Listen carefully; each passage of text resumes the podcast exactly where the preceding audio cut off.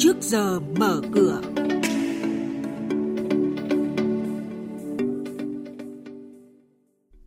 Thưa quý vị và các bạn, các ngân hàng phải trích lập dự phòng nợ xấu ở mức cao.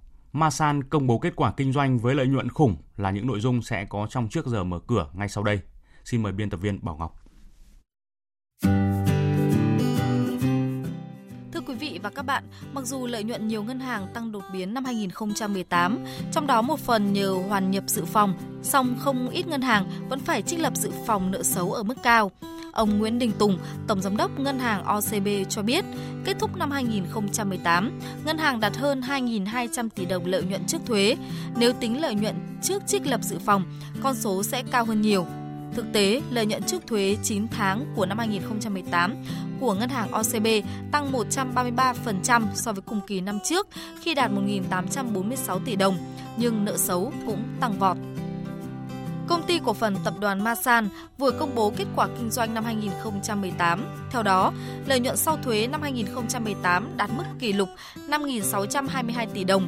Với kết quả kinh doanh kỷ lục năm 2018, Masan kỳ vọng đã tăng trưởng mạnh ở tất cả các mảng kinh doanh năm 2019 với doanh thu thuần ước tính tăng 18 đến 30% và lợi nhuận thuần sau thuế phân bổ cho cổ đông công ty tăng 44 đến 58%.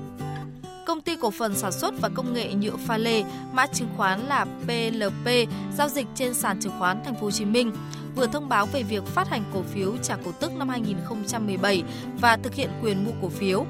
Theo đó, ngày 19 tháng 2 tới đây, công ty sẽ chốt danh sách cổ đông để thực hiện các quyền này.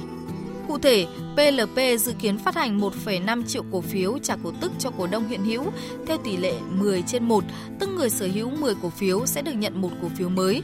Cổ phiếu lẻ phát sinh nếu có sẽ được công ty giữ lại làm cổ phiếu quỹ và không thanh toán tiền cho cổ đông. Năm 2018 đánh dấu bước chuyển mình mạnh mẽ của Nam Á Banh trên thị trường tài chính khi lần đầu tiên sau 26 năm, ngân hàng đạt mức lợi nhuận 231% kế hoạch, đồng thời nhiều chỉ số vượt xa so với kế hoạch đề ra. Theo đó, tính đến ngày 31 tháng 12 năm 2018, tổng tài sản của Nam Á Banh đạt hơn 75.000 tỷ đồng, tăng 37,8% so với năm 2017 và đạt 114% kế hoạch. Huy động thị trường 1 tăng 35,9% so với năm 2017, đạt gần 57.000 tỷ đồng, vượt kế hoạch năm. Xin chuyển sang các thông tin về thị trường chứng khoán, thưa quý vị và các bạn.